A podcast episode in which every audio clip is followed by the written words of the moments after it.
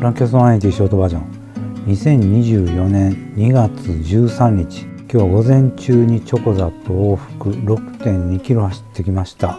チョコザップはいつもの3種類だけやってきました。まだ左足の小指の外側あたりとか甲の付近とかがちょっと痛いです。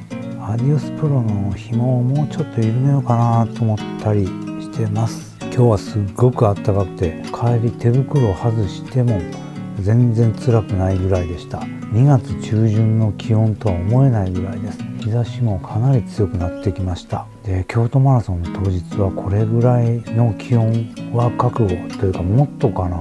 しとかないとダメみたいですんでね。今日冬用のリーボックで行ったんですけどもこれではもう到底長距離無理やなっていうぐらいに暑かったです。で午後には娘とイコライザーファイナル見ました。相変わらずのマッコールさん大活躍。ホラー映画のようでしたね。もうどっちが悪者かわからぬぐらいの一方的な戦いでした。楽しかったです。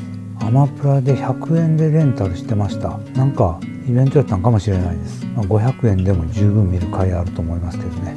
あまあでも見る場合は1から見た方が楽しいと思います。1と3だけでいいと思いますけどね。ではパネでした。